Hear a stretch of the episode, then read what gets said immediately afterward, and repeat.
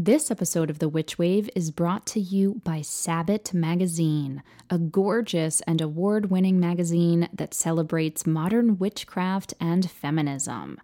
Now, I've written for Sabat a whole bunch of times over the years, and I love them dearly. So I'm especially excited to announce their newest project, Le Tarot de l'Étoile Cachée, which translates to the Tarot of the Hidden Star.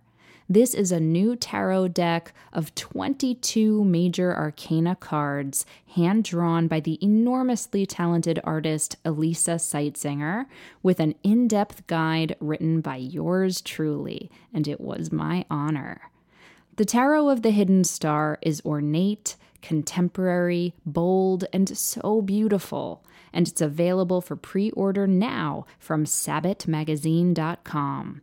So head on over to Sabat Magazine, that's S A B A T magazine.com, and order your Tarot of the Hidden Star today. Today's episode is brought to you by Miss Marley an Australian artist who designs whimsical products with a feminist agenda for witches and other wild folks. Miss Marley was kind enough to send me a Hex the Patriarchy t shirt, and I am crazy about it. All of Miss Marley's t shirts are 100% organic cotton, manufactured using renewable energy sources ethically made and screen printed by Marley herself using eco friendly ink in her forest down under. Search for Miss Marley Boutique on Etsy and discover her t shirts, prints, hand embroideries, and more. And that URL is etsy.com slash shop slash Miss Marley Boutique. You can see even more of her work on Instagram, and that handle is at Miss Marley underscore art. And if you go to her Etsy shop, you lucky Witch Wave listeners can get 20% off when you enter offer code WITCH at checkout. And that's valid until the end of August of this year. Thanks so much, Miss Marley. The world is filled with bewitching people, and you might be one too. Welcome to the podcast where art is magic, magic is real, and reality is stranger than dreams. I'm Pam Grossman, and this is The Witch Wave.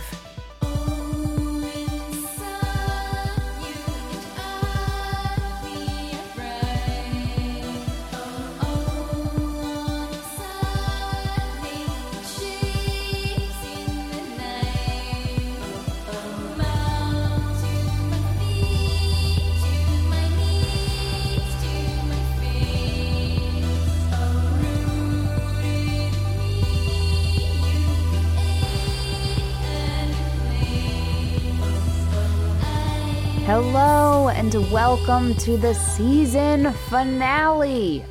Yes, my friends, I'm about to go on summer break, and I admit I'm feeling a little bit emotional about it. So often we're told to make the thing we want to see in the world, and this podcast has definitely been an incredibly meaningful manifestation for me. When I started the Witch Wave this past October, I couldn't imagine how many of you would find it and listen to it and share it, and in many cases, take the time to reach out to me. I want to thank you so very much for your support, for spreading the word, and for sending me so many beautiful emails and messages. I so wish I had the time to respond to each of you individually, but please know that I read everything you send me, and I'm deeply, deeply touched to know that this podcast has been resonating with so many of you. I began it as a wonderful excuse for me to get to speak with so many of my own witchly heroines and heroes but the fact that together, you, me, and my guests have managed to create our own digital coven along the way makes my heart burst. Now, everything comes in cycles, and that's why I know I need to hit the pause button for a little bit to focus on another creative project that I've been cooking up in my cauldron. I'm going to be taking this summer to finish writing my book. Yes, I have a nonfiction book coming out next year that is all about the archetype of the witch. And you can bet you'll be hearing more about it when the witch wave comes back in the fall. I also already have some truly mind blowing guests lined up, as well as some other podcast plans that I'm concocting, and I'm super excited about all of it. So please follow us at Witchwave Pod on Instagram or Twitter to find out when our second season starts and to keep up with other Witchwave related news. But let's not get ahead of ourselves because there's still this entire juicy season finale to get to. And there's also so much to celebrate right now. It's Pride Month here in the States, and it's summer solstice this week. So, right now is a time to blaze brightly and boldly.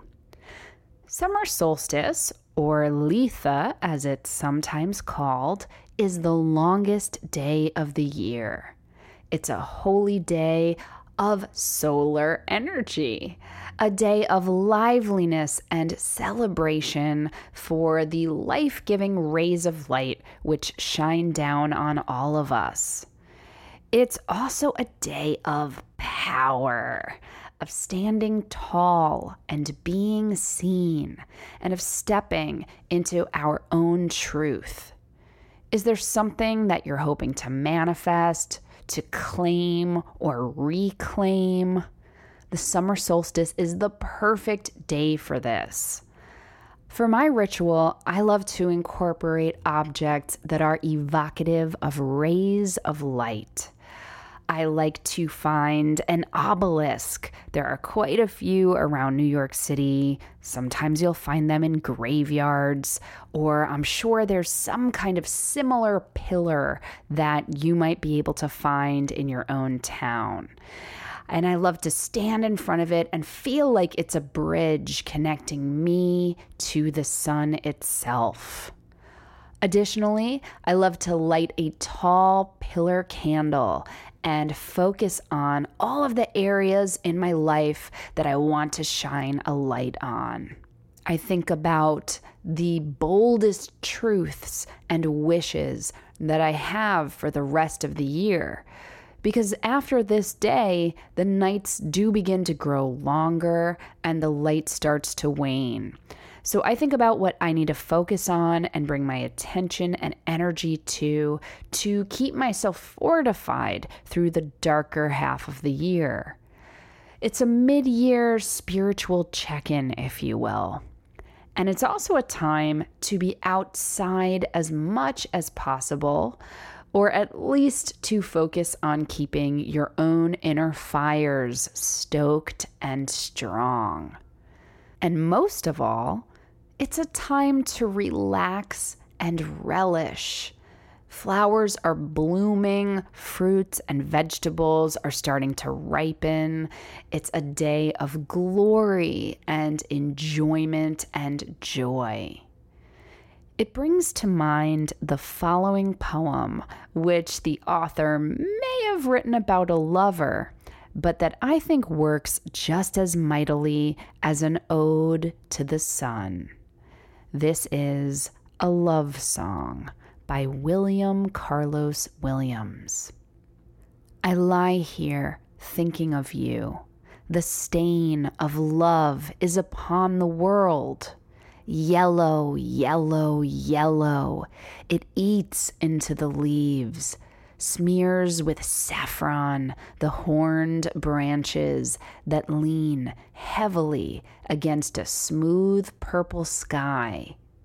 There is no light, only a honey thick stain that drips from leaf to leaf and limb to limb, spoiling the colors of the whole world.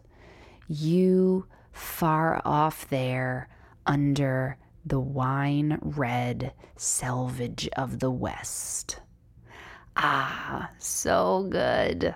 And so I wish you a summer that is yellow, yellow, yellow, and golden, and honey soaked, and glowing, and full of productive magic. And I think that my two guests today are going to help you get in a really generative mood because Bill Crisafi and Hogan McLaughlin are two of the most creative souls I know. But before we get to them, first let's check and see what's come through on the Witch Wire. Who is it? Witches! Sarah writes, I've been listening to your podcast nonstop since I discovered it a couple weeks ago. My interest in witchcraft was recently reignited after being dormant for almost 10 years. Since embracing it back into my life, I've gained a sense of calm and peace that's helped with my personal struggles in ways I never would have imagined. However, there are a couple other people in my life who are struggling with some difficult situations. From my research and prior knowledge, it is best practice to get a person's permission before casting a spell for or on them. Neither of them know about my practice, so I wouldn't feel comfortable asking. I want to send both of these people positive energy and healing to help them deal with their situations. Would it be completely unethical to do so without obtaining their permission? Would there be negative consequences for doing so? Any insight you could provide would be so helpful. Sarah, hello. Thank you for writing. Well, I am delighted you found the podcast and thrilled that you're finding your way back to your practice. That is so, so lovely to read.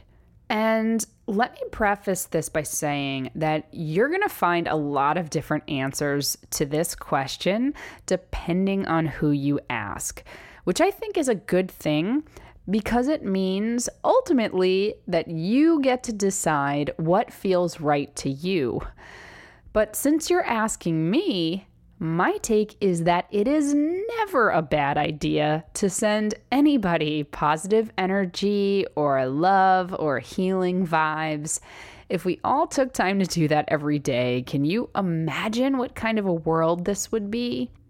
But I think what can get tricky is when we start petitioning or asking for specific things on behalf of other people because we don't necessarily know what that other person really wants or if a certain desired outcome is actually what's best for them. I've said this before, but it bears repeating that when someone comes to me for a specific spell, I generally make sure that there is some aspect of that spell that they take ownership over or that they are doing or completing themselves. So, if they come to me for a love spell or a spell to help find a job or a blessing for their newborn or whatever the circumstance, it's a collaboration between myself and them. And I always make sure that they have actions to take either during or after our working together. I give them magical homework, if you will.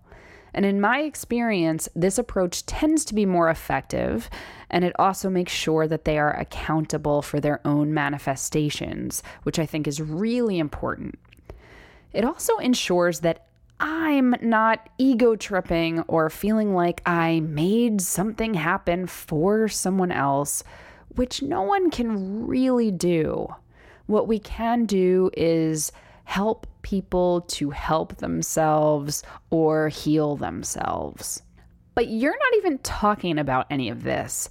You're talking about doing magic on someone else's behalf without them knowing about it. It's a beautiful intention to want to help the people you care about. And it's something that I do a lot myself, which is to ask Spirit to help those I love. I think there's nothing wrong with doing magic for someone else in this capacity if these intentions are kind and clear and loving and open. And doing something quite simple can be really effective.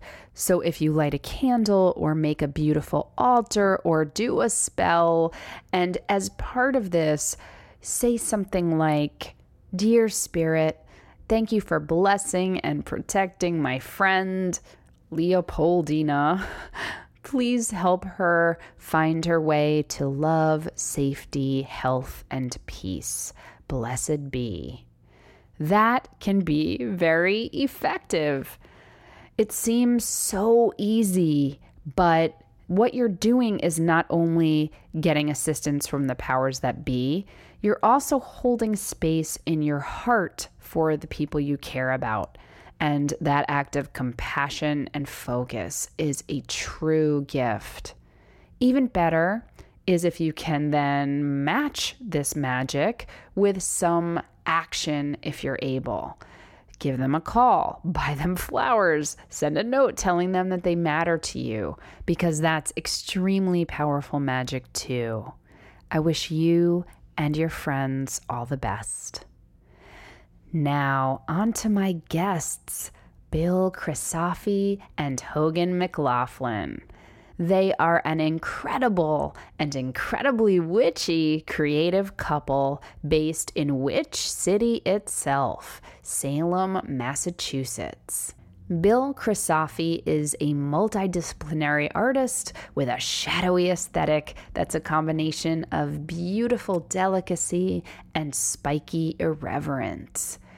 Bill has a line of products that feature his irresistible illustrations of witches, poisonous plants, and alchemical imagery.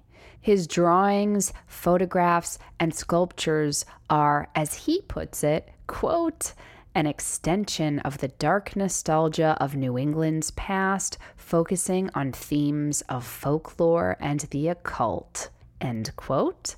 And his work has been featured by Vice Creators Project, Unquiet Things, and musician Chelsea Wolfe.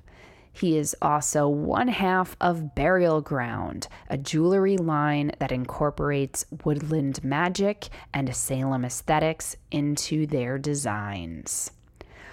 Hogan McLaughlin is a fashion designer, artist, and dancer.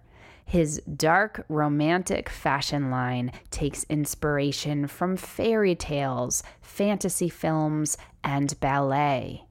He was discovered by fashion icon Daphne Guinness, who invited him to design some garments for her, which were then featured in the window display of Barney's New York. This led to multiple runway shows, features in Vogue, Women's Wear Daily, and the New York Times, and a devoted following. Hogan is also an accomplished illustrator whose clients include the HBO series Game of Thrones. It was such a pleasure to get to speak to this Salem power couple about their respective work, their inspirations, and the true magic of collaboration. Bill and Hogan both joined me in person here in my Brooklyn apartment.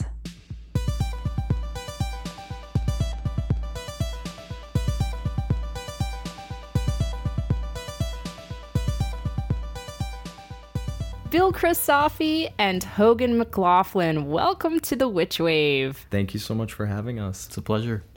So, this is definitely going to take a little bit of conversational choreography on my part um, because I have never had two guests at the same time. So, thank you guys in advance for your good humor and going with this very bizarre mic setup, no which I won't bother to describe to the listener, but we're definitely jerry rigging things here today.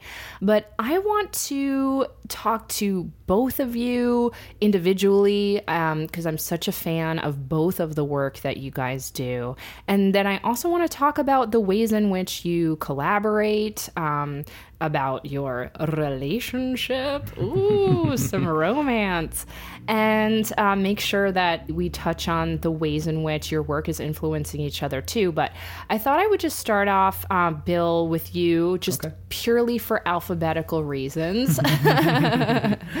so, Bill, you're an artist, an illustrator, a jewelry designer, a photographer, a sculptor, all of these things. So, my first question is how do you decide which medium you're going to work in at any given time? Oh man, I don't know. it's a lot of times where I'm flip flopping or jumping back and forth, like leaving a drawing and going to making a costume or something, or having an idea for a photograph. So it it's hard. I, I feel like there's no really way to manage it all, but I really, it's weird that like I just have so many different things that I like that I need to do. But. Yeah, it, it's amazing. And you. yet it, it, feels like all of the work, at least the work that I've seen of yours online and in person, really does have this through line where it all feels like it's kind of part of the same you you know? Thank there's you. yeah there's a lot of witchcraft. There's a real um, kind of victorian new england sensibility. What what other things are you trying to convey with your work? Um, i am really interested in different folklore stories. I i took a grimm's fairy tale class in college and i think that was just sort it I was working in that sort of narrative anyway, but I think that like having sometimes having that vehicle of like a, you know maybe loosely based on something that already exists in, in a way. Um, I was really interested in the way that the stories change over time. So I think like folklore is definitely a huge inspiration for a lot of my work too. And I don't know, like I guess like using a lot of symbolism as well is really like important to me. I always I have these like the same character basically going through different mediums and acting out these different things that I have in my head. So. And is this kind of that witchly lady character? Yeah, yeah, I um it's funny because I, I originally was in fashion design and I went to school at FIT and I ended up in illustration specialization because I enjoyed construction, but it was really, um, I just wasn't really good at math and having a hard time getting things perfect, and I'd rather just not. So um, I did illustration, and I found that I, I kept drawing the same person over and over again, and she's the same now, even like if I'm drawing an older crone or a young maiden, it's like the same features and everything. So it's like this this person has been like kind of throughout my work for a number of years now. Where do you think she comes from and who is um, she? I you know, sometimes I wonder that myself. That's like I probably should go see like a, a psychologist or something to figure it out. um, I think like sometimes she could pro- maybe in a way be an extension of myself or like this ideal like I don't I don't know how to describe it she Jung has this theory mm-hmm. that and I don't know how much I fully ascribe to it, mm-hmm. but it is this theory that whatever our gender is, right. and I realize in this day and age that's such a fluid and malleable mm-hmm. word, but his theory is that whatever our gender is, that we have the opposite gender a kind of spirit that we mm-hmm. want to express. So men have an anima and mm-hmm. women have an animus. I mm-hmm. think that's that's the right terminology. So am I trying to understand maybe she's your anima in a way, a mm-hmm. female yeah. kind of emanation of yourself could or be. is that too reductive? I don't know. Um it could be. I'm I'm not sure. It's just it, it's like one of those things like it got in my head and then I, you know, it's like I just always work with that thing. So I, I guess it, it could be definitely. I'm not I'm not too sure, but I've also like recently kind of started exploring um, keeping the same features for this this character and having it be on a male body or like sort of draw trying to draw things where you're not sure what the gender is, which I think is like I don't know an interesting bridge with that too because I I don't know. I, I realized how much I I do kind of stick to that one trope, and so like kind of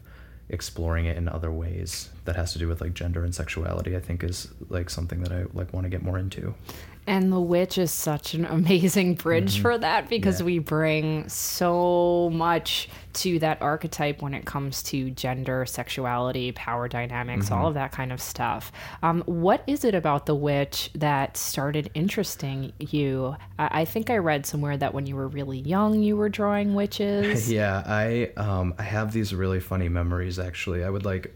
I remember I used to bring this mop that was from my house, like a, it was like a royal blue handled mop with like a bright yellow, you know, bristle like or mop head, and I would pretend to fly on the swing set. Yes. uh, yeah, so I would do that. I was drawing. I always drew witches, um, and I think like, you know, when I was hit, getting into high school and things, I was like not. It was still like interesting to me, but there wasn't. You know, I was like exploring more. Like, you know, I was doing ceramics. I was we were just doing like high school art projects, thing like random things. So um, there was a moment where I was sort of like not working with it, but it it has literally been like this key thing throughout my work and throughout my life that has always been like with me. Where like I. I, another like memory that somehow sticks with me is like I remember teaching kids how to draw witches in kindergarten. Oh, just like really weird. That's the best. Yeah, but it's I mean the it would be like the you know classic Halloween witch, but she was always she was always there, and Salem had always been like a place where I um, I would have my mom bring me there every weekend that she agreed to it, so I could go shopping at all the stores and. Oh, yeah. amazing! What an amazing place to grow up near. Oh, it was unlike anything else for sure. Well, we're definitely going to talk deep about Salem in a few minutes. But first, Hogan, I want to bring you into the conversation because I think it's so interesting that Bill started in fashion and then became an illustrator and all these things. And my understanding is you also started somewhere else. Mm-hmm. You were a dancer, is that right? Before becoming a fashion yes. designer? I left high school. Um, I mean, I finished high school, but I left high school to join a ballet company in Chicago when I was 16. Um, and I was with them for a number of years before I moved to New York, and um, meanwhile, I had grown up drawing um, all my life and had no real like goal to become a fashion designer. But I would always draw fashion-forward, stylized things. I think. And um, were they costumes for your, yourself or for some? Hmm, no, I think. Well, I'm a huge Disney buff. I like when I was a kid. One of the first movies I ever saw was Sleeping Beauty, and it's still my one of my all-time favorite films ever. Just because the sheer like artistry behind it. Um, it took them like six years to make it. The uh, backgrounds are just works of art on their own, without the moving characters in the in the in the foreground. Um, and was that Mary Blair who worked on it, um, or was Mary this... Blair did the um, she did the concept art, but Eyvind Earle was the actual uh, background illustrator who mm-hmm. brought this very angular um, look to everything because before that with alice in wonderland cinderella all that stuff it was very rounded and kind of like soft and romantic but sleeping beauty was hyper like high gothic super super stylized and i just remember being so taken aback by that and like interested in it and that's to this day i still probably implement some of those style style choices in my fashion oh yeah and maleficent um, yeah. is such mm-hmm. a badass character one of the best characters of all time for sure I always think of her as a witch, but I know technically she's a dark fairy. Exactly. yeah, but she's you know it's it's it's that type of character that really gets the mind going and yeah, and so that, you know, and then I was illustrating that, and then um, my friend, well, my now friend Daphne Guinness, who is the heiress to the Bre- Guinness Brewery, um, she's a singer, a fashion maven in her oh, own legend. Right. Yeah, she found my stuff on Twitter of all places, and um, decided to have those things made into actual pieces. And so, so she found your illustrations yeah, on Twitter. Yeah, um, wow. Um, we had we had an exchange, and then um, we yeah we just hooked up and collaborated, and the rest is history. Social media. That's that, you know that's like one of the nicest social media stories I've ever heard. Yeah, and then now uh, my fiance we met we, we met on social media. So, mm-hmm. like you guys Instagram. met on Instagram. yeah. yeah. Aw, you're an insta couple. Power of social media. yeah. Exactly. Good testament to it. I feel like we have so many terrible social media stories these mm-hmm. days. yeah. It's nice to be reminded that wonderful things can happen. I mean, mm-hmm. hey, I met you guys because of mm-hmm. social For sure, media, yeah. so there we go. But Hogan, I want to just take a step back. So, were you still thinking you were going to be a professional dancer and you were doing these illustrations kind of for fun, or were you already pivoting um, to the art world? I um well, I it could have been a blessing or a curse, but I joined my goal company from the beginning. Like I I grew up watching Hubbard Street. I was obsessed with them, and then I got a chance to join them. So I was kind of like I reached my peak already at age 16, and I still had ambitions to to dance elsewhere, but I think that I also have a very like scattered mind where I want to be doing like Bill like you just want to keep doing as much as you can within any realm that you are taken with.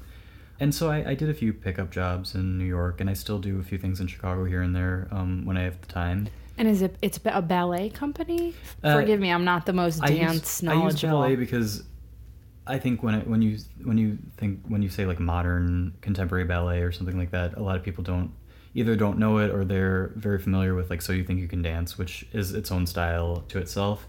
Uh, Hubbard Street has a very like European choreographer repertoire. Um, so this wouldn't be like Martha Graham or that school. no, I, okay. I, I, they might have done Martha. The, the company was established in the '70s, so it's had this through line for for years now. Um, but now it's become more like very focused on uh, contemporary choreographers from like all around the world, bringing them in and doing sort of like evening length pieces. Um, How phenomenal. Yeah. So, okay, so you were doing your illustrations in parallel to the Yes, dance, and then this legend woman finds your drawings on Twitter, Mm-hmm.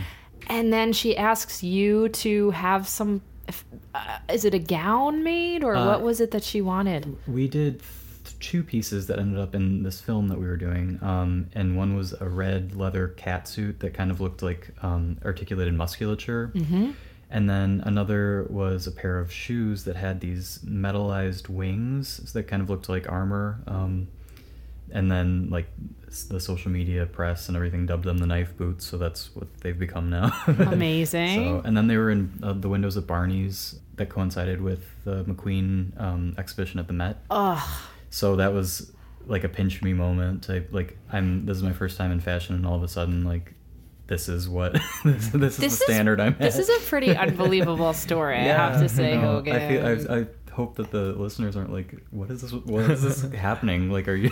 Well, I mean, first of all, you're just such a lovely person, so it couldn't happen to a lovelier person. But you. you're so gifted that, I mean, it sounds like the stars just really aligned, but now you're doing the hard work Mm-hmm. of having a fashion line. Yeah, it's at the beginning. I think coming off the tail end of doing that stuff with Daphne, there was a lot of attention and everything. For when I, I launched my first line, maybe half a year afterwards, after I did that, um, and it was small, but there was good press on it. There was a good like tailwind from it. Um, and you suddenly just had to learn how to even do that? Did Daphne ha- kind of mentor you in that Actually, process? uh, The the my friend, she used to be in the costume shop at Hubbard Street when, when I was dancing, and she was she's like old school goth, like she wears the platforms, the Doc Martens every day. Like we just sort of every time I would have a fitting, we like had really good vibes. So we uh, struck up a friendship, and she's one of the most talented people I know. She can look at uh, anything and make it ta- like tailor made for a body, and she she has said that she loves working on my stuff because it's like a puzzle piece because I have so many style lines and things that go into it. So we have a long-standing collaboration, friendship, and she still does my couture evening wear stuff for my line. How fabulous. So, talking to both of you, you obviously have some kind of shared aesthetic. I mean, some of mm-hmm. the words that come to mind when I look at Hogan, your fashion, and Bill, your artwork is, of course, uh, romantic, mm-hmm. goth, mm-hmm. Cinematic, theatrical, dark. You know, there there's um, a real current of magic and occult in there. Do you see your work as influencing each other at all, or did you you just Um, happen to both have this aesthetic and then you fell in love? yeah, I think like it's funny because some people will even see our drawings and you know my I, actually this happened very recently. My mom was asking me about a pin that Hogan made, but she wasn't sure if I drew it or he drew it. But it, so it's I think we just naturally have the same sort of style in that way, and I'm sure we like subconsciously influence each other. Yeah, I mean, I, I think we met because of being in the realm of the dark artists um, Right. that exists right now on Instagram and things like that. Like, we just sort of found each other, not through each other's artwork per se, but just, Mm-hmm. and it happened. I, I think we do have similar styles, but we also have very different styles Mhm. as well. Mhm, for Like, sure. I think we both work in very, very detailed things, but I Mhm. think and I don't like I don't mean this as an offense, but I think that yours is a, a bit more like wild, maybe. Mhm. Like, and I think that I I think mine You're is a little more controlled. contained. Yeah, So Bill's is a little more loose. Yeah. Mhm. And Hogan's yours is a little more structured. Mhm, Yeah, that makes sense to me. Um, I know this is probably an obvious comparison, but the person who keeps coming up for me when I look at both of your work is Edward Gorey. You're like, yes, We I know. I got a lot of that this weekend at the oddities market. but I mean that as such a high compliment because he was such an artist and Mm-hmm. obviously has those New England roots as well that you have, Bill. Mm-hmm. Um, was he someone that influenced you growing up or not so much? Um, you know, I I mean, I knew of his work growing up and I had friends who were really into it, but I had never like paid a ton of attention to him. I definitely liked it and I, I think I appreciate it more now, especially seeing that I get that comparison a lot. And so I'm, you know, I went one year for my birthday, I went and visited his house and everything. Um, it's so awesome. oh His my- tarot card collection. so good. So mind blowing. Um, but yeah, so he wasn't um, he wasn't like a massive influence on me. The person who actually was though was Tim Burton, one like his early Oh, early yes. work. And I remember I was actually in school here when he had his um, his opening at the Met, and I was the first person in line to meet him at like six in the morning. How fabulous. It was so funny. So, um, yeah, I think that show was at MoMA. oh, Yeah, MoMA. That, I'm sorry. yeah. Yeah, MoMA. My bad. Oh, not at all. I, I loved that show, Yeah. and uh, he is is someone who's very close to my heart too. Mhm. So Yeah. I definitely see that now that you mention it.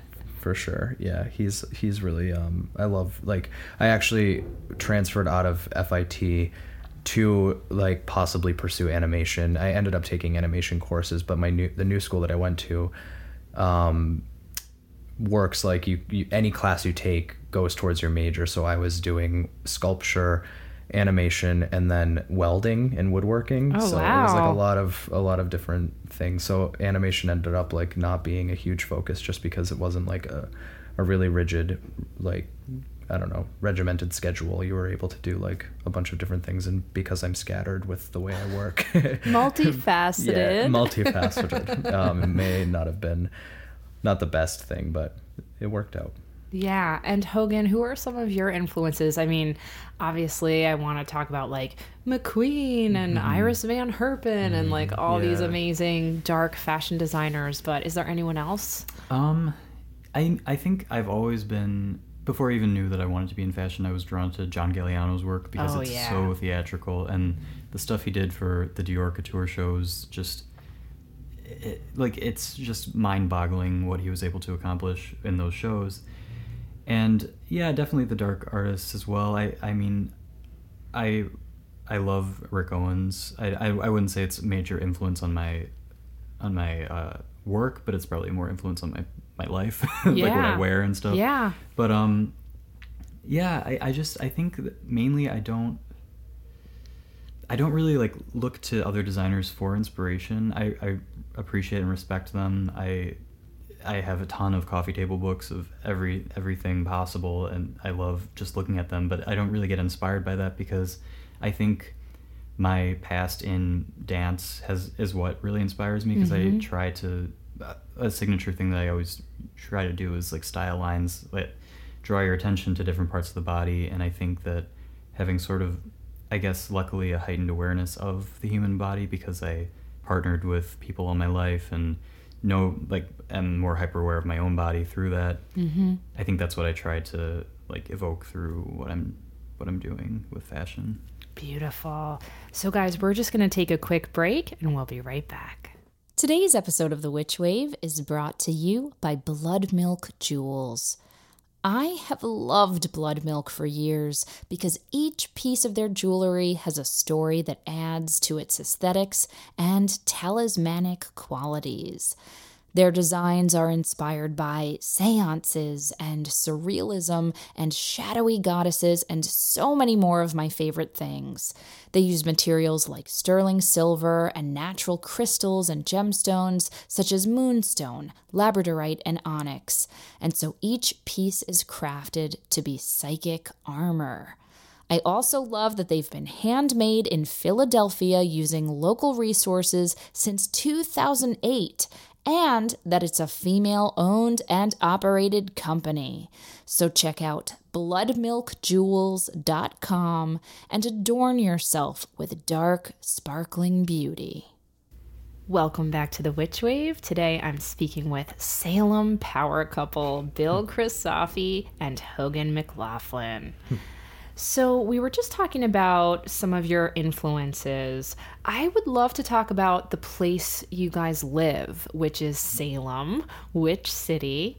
And I imagine that that might have some sort of influence on your work, or you might be mm-hmm. infusing your work with some of that Salem spirit. Do you think that's right?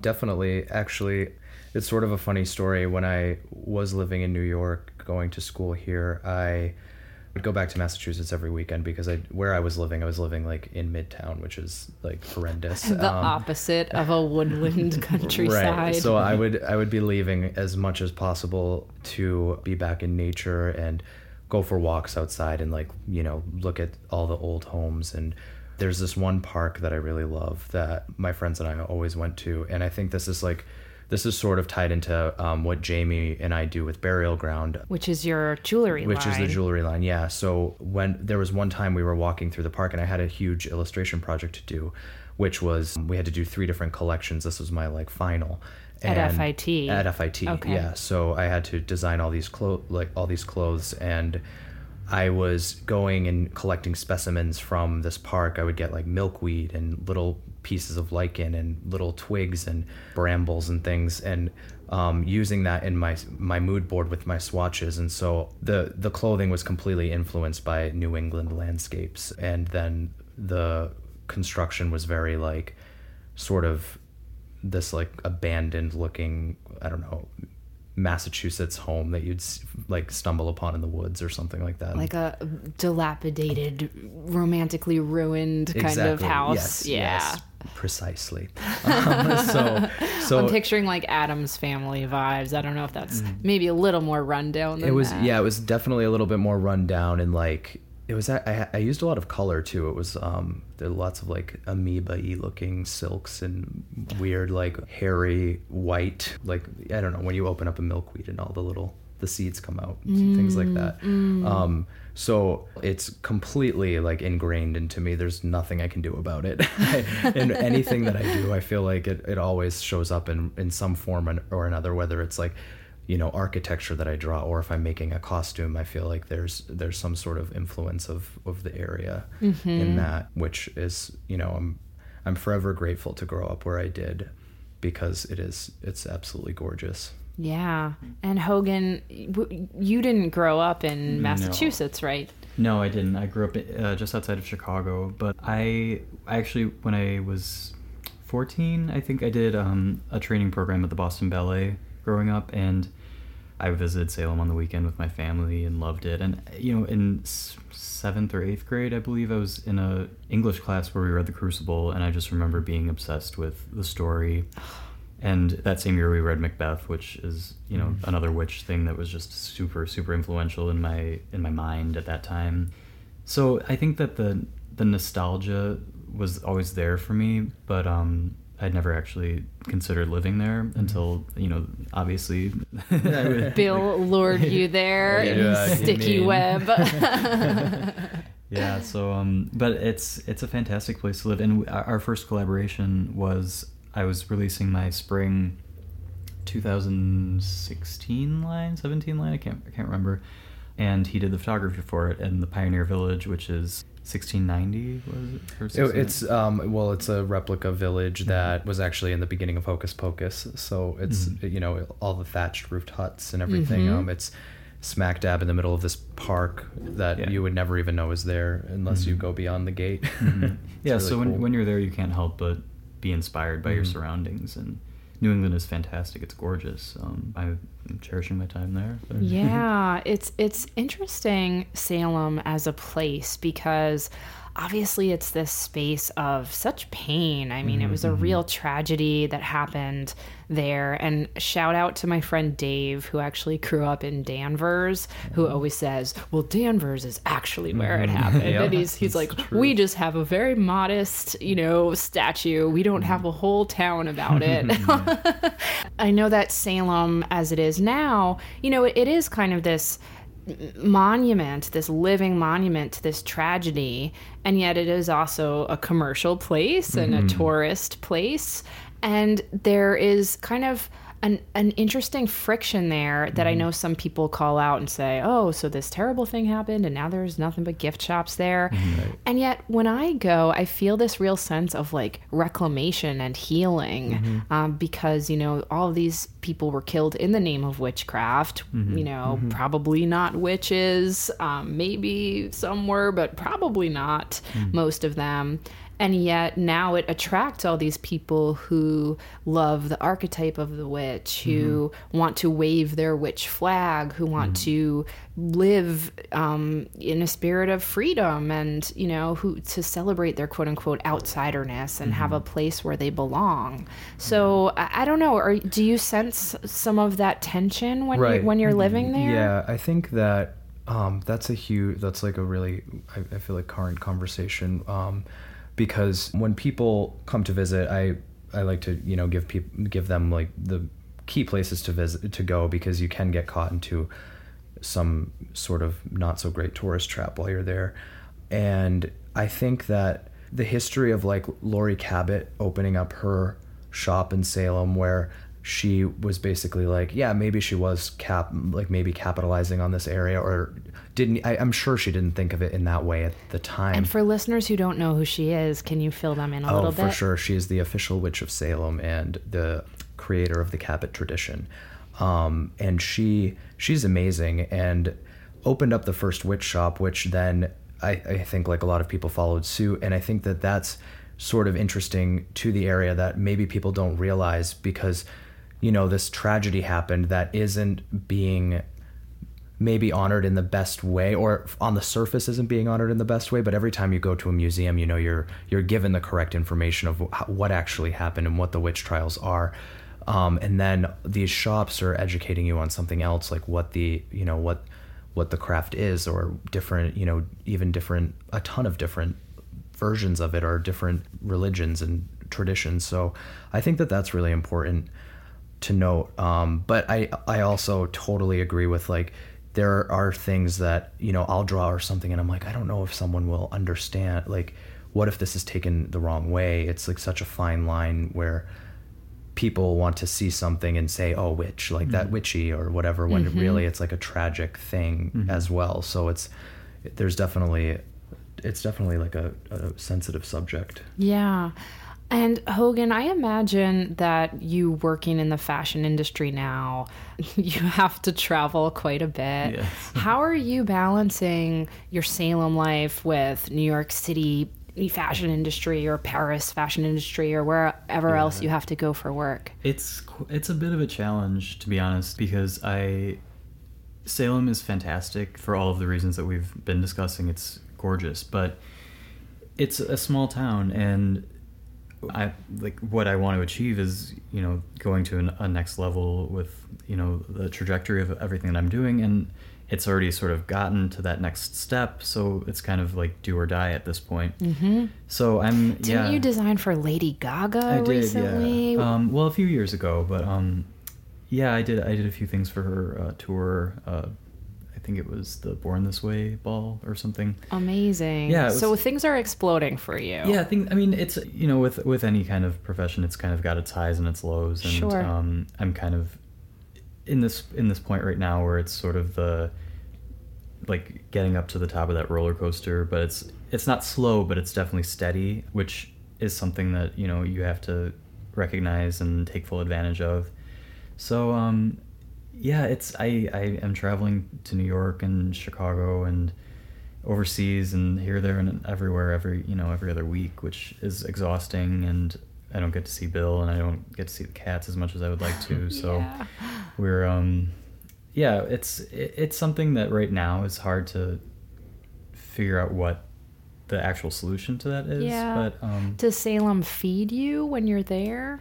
it does. There there are aspects of it that um we just ha- like I've been there for two and a half years now, and there are traditions that we have just by going to the local coffee shop, and our studio is right in the downtown area that we both work out of, and It's home. yeah, I mean there there are so many things that just make you feel warm about it, but at the same time, it's like for me, I'm like, hmm, this seems like a place that I would love to retire in eventually, but at this point, who knows, you know what. Yeah. How, yeah. Where the broom will take you. exactly, exactly. I want to get back to the specifics of your work. Bill, for those who haven't yet had the pleasure of seeing your amazing Instagram and both your personal shop and the burial ground shop online, and we'll tell them how to find it in a little bit. Um, but you know what i love about first of all your drawings and, and illustrations in particular is they have this wit about them. Um, you you draw lots and lots of witches and victorian women or now i know it's the same woman. But you also have this really great kind of tongue-in-cheek sense of humor. Um, a couple of my favorite pieces of yours you have a t-shirt that i'm so sad i didn't buy. I, I need to get on that because i think it might be sold out now but it was the um, not this pussy shirt and if you could describe that for listeners For sure. So um, it was shortly after the Trump election. Um, I drew a crone flying on a broomstick, dumping Trump from a very high point in the sky. and she's screaming, Not this pussy to him. And I did that to raise money for Planned Parenthood. And then I did a couple other runs for it, and then I also raised money for the Southern Poverty Law Center. And I think it's I I try to not be super political on my Instagram just for personal reasons because I don't know there especially this climate now there's so many important conversations to have. Mm-hmm. And I you know I don't know my mother is like a huge inspiration to me. I've had like very strong women you know influenced me throughout my entire life and just knowing what was going on was just so unacceptable and upsetting. So that drawing was just hopefully a way to like do do some good for like for what was going on so fantastic Thank and you. you also have a pin that says ride or die it's- with yeah yeah this is pre-witch too before black phillip existed I, yeah Really? And Yeah. I, am glad you brought up the film The Witch oh, because man. it's, I mean, you uh, guys must have lost your minds when it came out. I certainly did, and I don't even live in mm-hmm. New mm-hmm. England. I thought Robert Eggers was in my head or something. I'm hoping I pronounced his name right. Yeah.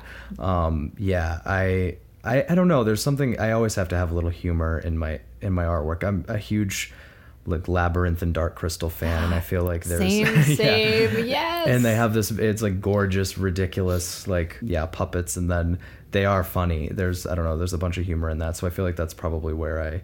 I always get these like dumb dad jokes in my head, and I'm like, I'm gonna do an illustration of this, but I don't know, I can't help it.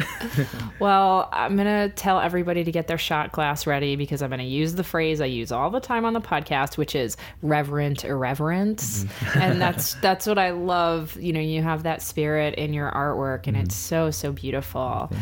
And Hogan, you have a lot of different styles and different fabrics that you work in. I mean, I was mm-hmm. going through your your catalog, for lack of a better word, your your website, and looking at different seasons that you put out, and some of them feel like slightly more structured and others feel like very velvet and romantic and then they all still feel of a piece they feel Yeah. like made for the haute couture witch or something Yeah, um, I- but i'd love to hear about you know how you're navigating all of these different Mm-hmm. styles Yeah, I like. I think again, my focus is on the body, and I like to have a through line. I think this is like my eighth collection that I'm working on right now, eighth or ninth. Amazing. And I like to have in in my head, it's just one giant runway show that's never ending. That's going to be throughout my career, which I think is important to sort of establish your voice as a designer. I really there were a few things like I did this holiday collection that had very flo- like floaty mesh tulle skirts with a velvet top and stuff, and that was kind of that wasn't sort of in my canon of you know fall winter spring summer. That was just kind of like a holiday fun thing that it's I wanted to do. breathtaking. totally gorgeous. I just it, and velvet is so so nasty to work with, but it's beautiful. Yeah. Um. So I just I decided you know this will be a standalone thing. I don't think I'm gonna really sell it because it's it costs too much to make. No one's gonna want to pay the retail price for it. So I'm just gonna have photo shoots with it and have fun with it. But everything else, I kind of I don't know. I I, I love doing fantasy stuff and.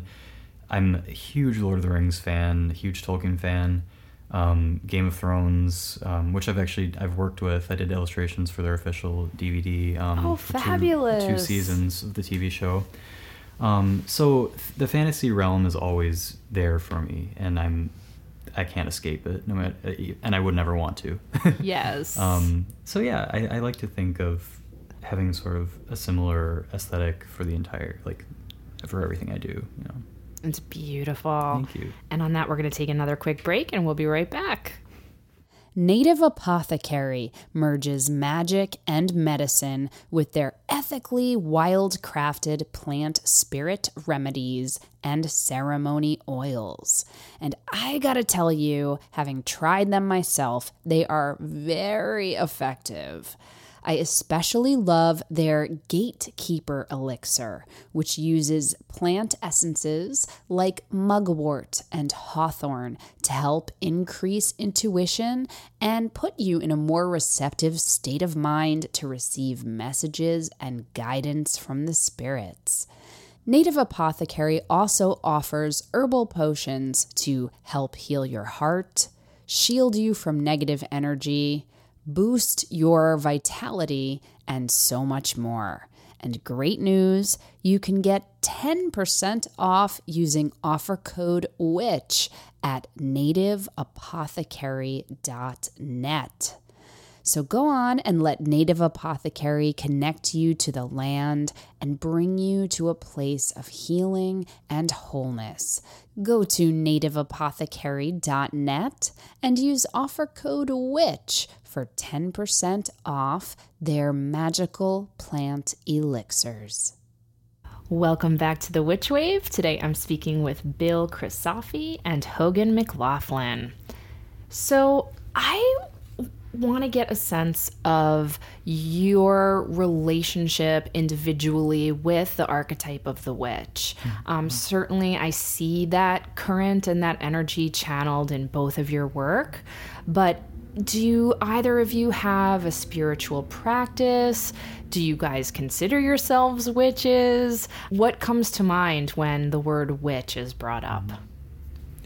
Um, well, I think out of respect to people that do identify as witches, I would not personally identify as a witch, but there are so many aspects to the religion and the practice and just everything that resonate with me.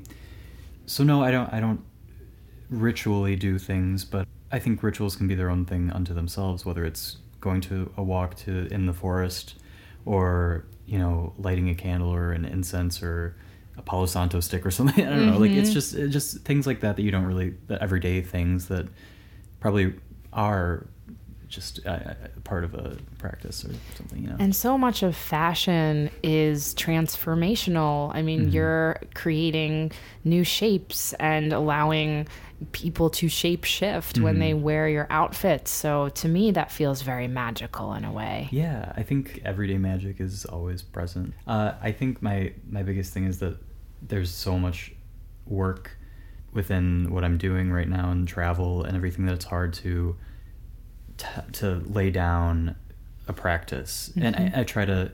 I guess my my thing is I try to do some kind of some form of yoga every day, and that's sort of my own ritual, my own church type thing because it gets your mind just goes crazy, especially if you're in the, any kind of art world. Um, you need something to balance you, and I think that so many people respect witchcraft and things like that because it it brings them a balance in their life. Mm-hmm. So yeah, totally.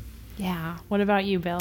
Yeah, I would say that I do. It's like I, I actually I remember when I first talked to you when you were in Salem and I I was telling you how much your intro to this podcast resonates with me saying art is magic and magic is real. I think that that I get into this like ritualistic space every time that I am drawing or making a costume or something like that and even talking about Hogan's fashion with transformation. Transformation is a huge part of my artistic identity, I think where like I try to push push that as far as I can to make myself something else or make myself this being. And I've done a few rituals with friends, um, you know, where I use some of my costumes or make a mask for it, and it definitely you get into this different space. And I think that that's that's something that I'm really interested in. And um, I have my own daily like small rituals that I do privately that aren't anything huge, but they're important to me, and they you know help me start a day. um, Mm-hmm. So I would say yeah, in that way. Bill, you said when you were little, you know, you loved witches. And a question that I get, I've gotten from quite a few listeners who've emailed are, you know, people who identify as male, they're mm. dudes, and they say, hey, I, I, I love the podcast, but, you know, you've had a lot of ladies on here, and how can I, as a man, kind of enter into the world of the witch? Is the witch for me too? And I'd love to hear either of your thoughts on that. But Bill, let's start with you.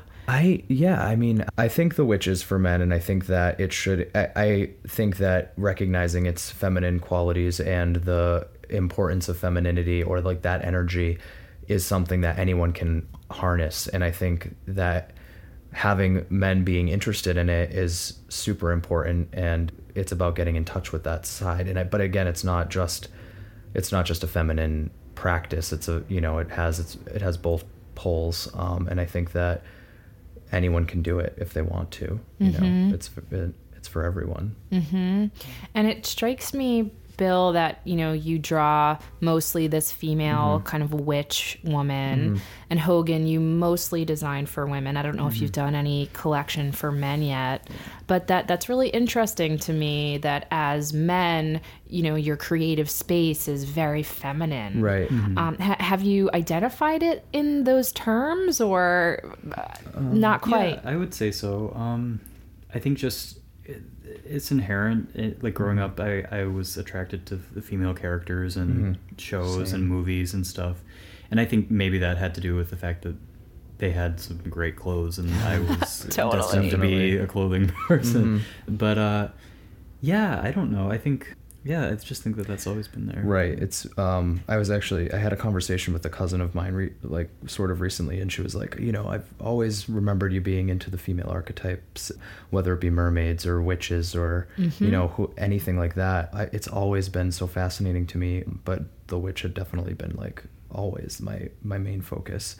Um and I don't I don't know I, I actually was recently this is my like new thing where Hogan and I had talked about he he introduced me to RuPaul's Drag Race.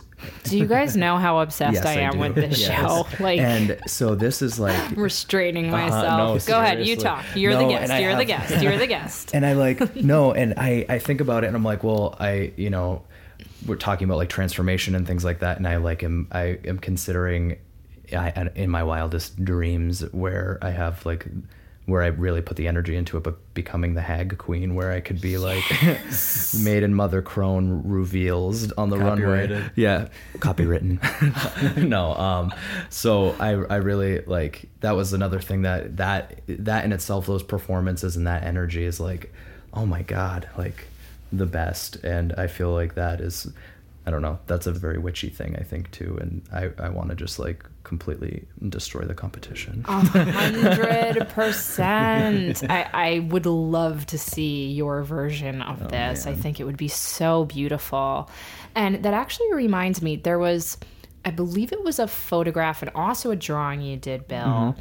And I believe it's both of you dressed up as kind of the alchemical marriage. Oh, yeah, yeah. Um, so one of you is the sun and one of you is the moon, Mm-hmm. and it's so gorgeous. And I thought it was such a beautiful metaphor as well for relationships, for love, Mm-hmm. for the creative process. Can you talk a little about what that project was or that image Oh, was from? Yeah, um, I actually drew that while we were staying at his sister's house in Brooklyn. Um, I drew it on the day of the solar eclipse, and um, we had the idea to recreate it for um, Halloween this year. And So the drawing came first. the drawing came first, yeah. Wow. So I had asked Hogan if he'd like to make the robes, and I'll make the headpieces. And we recreated the drawing um, in Woodstock, New York, when we were spending um, a weekend with friends there. It was a really fun process because we haven't really worked like that yet, and so it was it was really cute. Like Hogan was worried about like the fabrics he was choosing, like if it were something that I would that I was like thinking of, or like if I if I liked it. Like I feel like you were a little hesitant about that, but I was like, no, seriously, just do whatever you want for the robes. Like make it, you know, make that part yours, and I'll make the headpieces, and we'll I don't know, bring it together. And we looked at um, was it was it Galliano um makeup or was it Oh yeah, it was a Galliano show. Um, the Russian brides? yeah, or it was something. a while ago, but they have uh, very like cherry stained lips, kind of, Mm-hmm. and the almost like silent movie eyebrows Yeah. type thing. like um, like pearlized skin Yeah. and stuff like that. So we we had a lot of fun doing that. Um, we were racing until the last minute. I was like gluing, um, I was like gluing like fake pearls onto onto the headpieces. And then we only wore them for like an hour because they were so cumbersome. They were huge, yeah. But it was fun. Yeah. it was And a this lot was of fun. just for a photo shoot for yeah. It was just uh, you guys, or was it for yeah. a certain No, we just did it for us. amazing? Yeah. We at that we went with a bunch of friends to a cabin in Woodstock, so we just all kind of did our own costume, had dinner. We were gonna go out in the town, like out to the town where they were having um, like the Halloween parades and stuff. But We thought it would be a lot quieter than Salem, and it turns out Woodstock is like completely bumping on Halloween. so we uh, we just went back to the house, and I think we had a fire and called it a night. Oh my god! Can I just say though that that sounds like a dream Halloween? just like uh, spending all day doing beautiful costumes and photo shoots It's and so having fun. a feast. And we always try to do that every year. Um, we always get out of Salem. It's like it's almost like a law that you have to. yeah, yeah. I've heard it's pretty tough. I've never Yeah. been there in October, but it sounds really oh, it's crazy. Yeah. yeah, Yeah.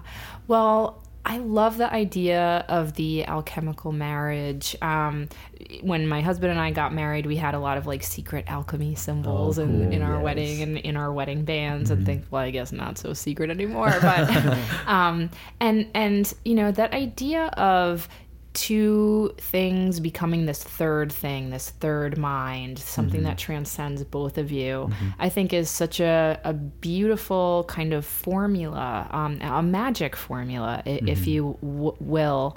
And I, I so admire the ways in which you're able to work together uh, because not a lot of couples can necessarily do that. I think it's really mm-hmm. magnificent. And so I have to ask you, mm-hmm. you use the word fiance. Mm-hmm, do you have a wedding date planned? I'm imagining your wedding is going to be ridiculously beautiful. Like, what are the details? I'm not inviting everybody or myself. I just want to vicariously hear a little about this.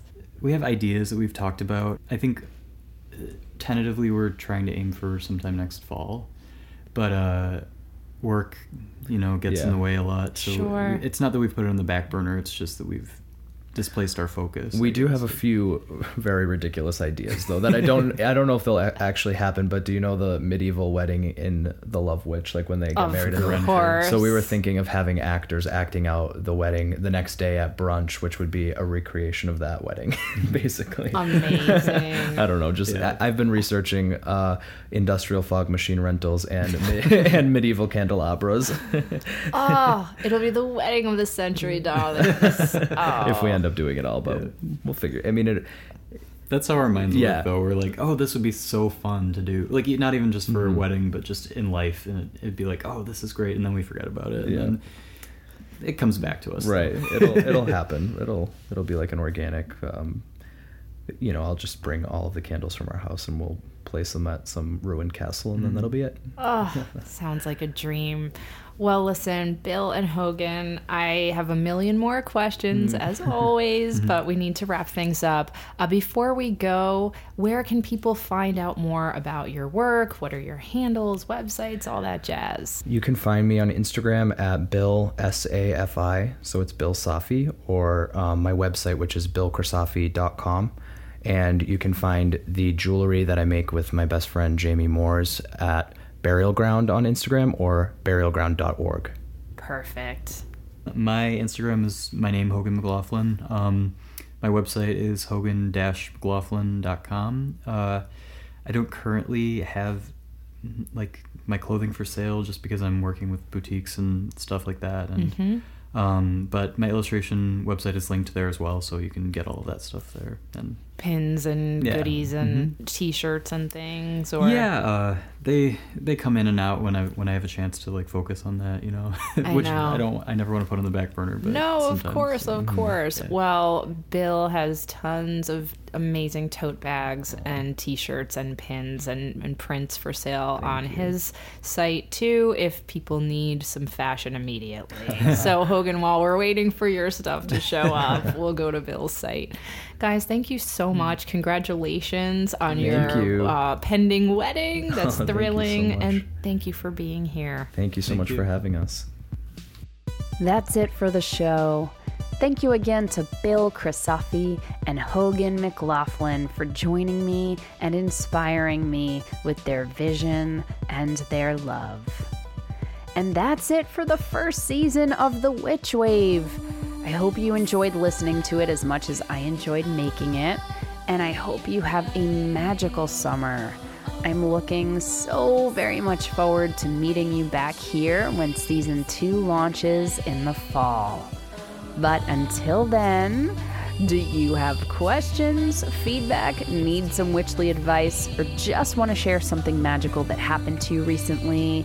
Drop me an email at witchwavepodcast at gmail.com. I'd love to hear from you, and you just might make it on the Witch Wire. The Witch Wave is produced and recorded by me, Pam Grossman. This episode was edited by Chiquita Pascal. Thanks, Chiquita, and myself. Our theme music is by Lycanthia. Special thanks go to Matt Freeman.